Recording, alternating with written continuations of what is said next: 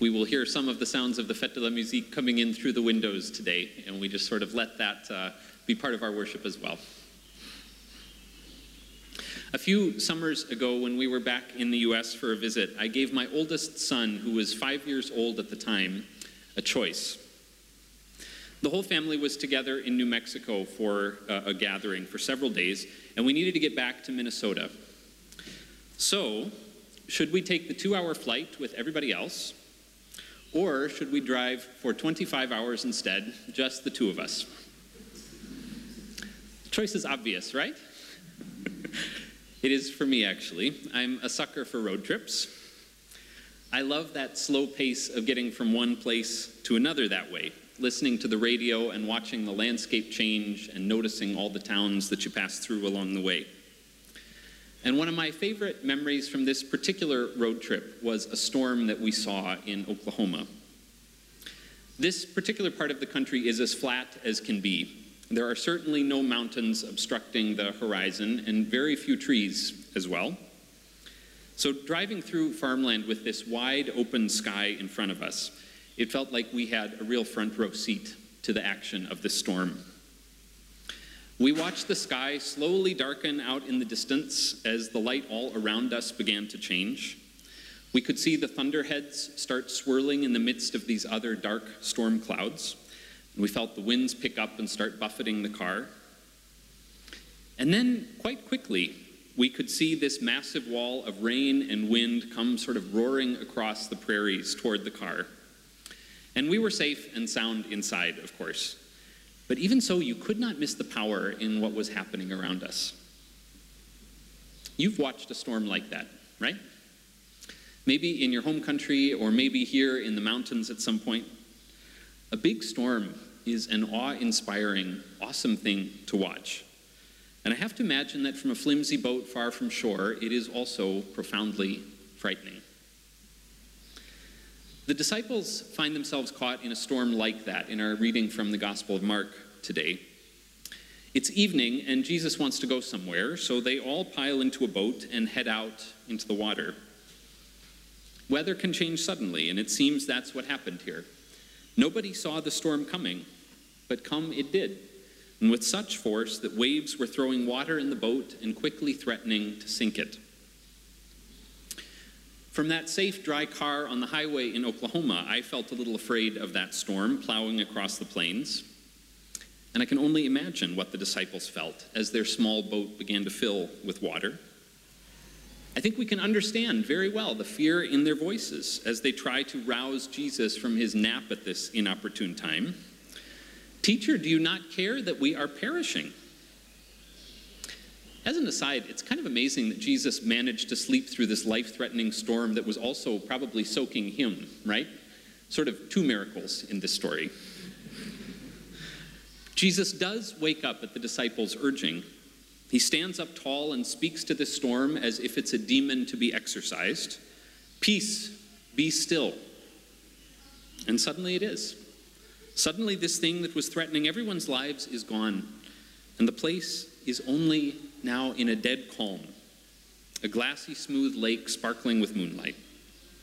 Everybody's all right now. I imagine Jesus might have curled up and gone back to sleep. So why are the disciples still afraid? You can miss this in our translation, which says that after the storm was over, they were filled with great awe, which sounds sort of gentle and nice. That softens the force of the text, though. They feared exceedingly, the King James Version says at this verse, or they feared a great fear, the Greek literally says. And they said to one another, who then is this, that even the wind and the sea obey him? As I've sat with this familiar story over the past week, I've been struck by that ongoing presence of fear. I mean, the danger is over and the storm is past and Jesus is with them. So shouldn't the disciples be as calm as that sea now? Shouldn't they have left their fears behind? What are they still afraid of? You might know that the disciples get a pretty bad rap in Mark's gospel. They're slow to understand Jesus' teachings. They keep squabbling with each other about petty things. They abandoned Jesus in his time of greatest need, and they are nowhere to be found in the end. So it would be easy to look at their fear here as just another example of their thick-headedness. Don't you guys get it? Jesus is with you. You're not supposed to be afraid anymore. And you could read it that way. But I'm actually not so comfortable dismissing the disciples' fear so easily. Maybe they're actually onto something here. Maybe that great fear they sense does have an element of truth to it. After all, they are now just beginning to learn that they are on a ride they cannot control. Last Sunday, we heard a couple of parables from Jesus, both about seeds.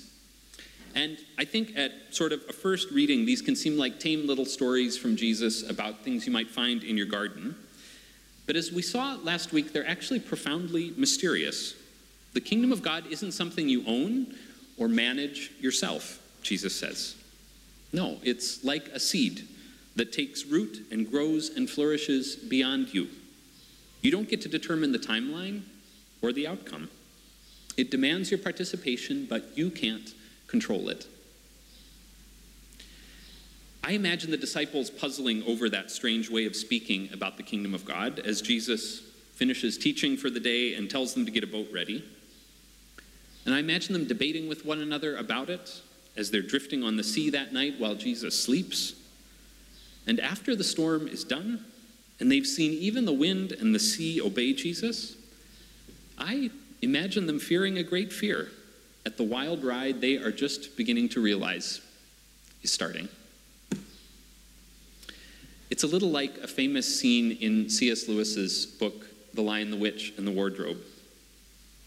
The four Pevensey children are all new to the land of Narnia. Trouble is afoot, and they've been taken in by a couple of kindly beavers who feed them and tell them the hopeful news that Aslan is now on the move. The children know nothing of Aslan yet, and so they ask their hosts about him. Is, is he a man? Asked Lucy. Aslan a man? Said Mister Beaver sternly. Certainly not.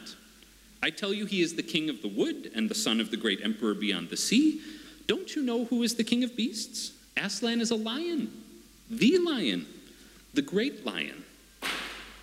Ooh, said Susan, I thought he was a man. Is he quite safe? I shall feel rather nervous about meeting a lion. That you will, dearie, and make no mistake, said Missus Beaver. If there's anyone who can appear before Aslan without their knees knocking, they're either braver than most or else just silly. Then he isn't safe, said Lucy. Safe, said Mister Beaver. Don't you hear what Missus Beaver tells you? Who said anything about safe? Of course he isn't safe. He's good. He's the king, I tell you. I think the disciples are sensing something similar here, out there on that newly calmed sea. They're beginning to recognize that this Jesus they are following is not, in fact, safe. He's not just going to teach them a few interesting things and leave it at that. He's not going to simply entertain them with a few miraculous tricks. He's not going to leave their lives the way they were. No, he's going to draw them into new futures and lead them to new encounters.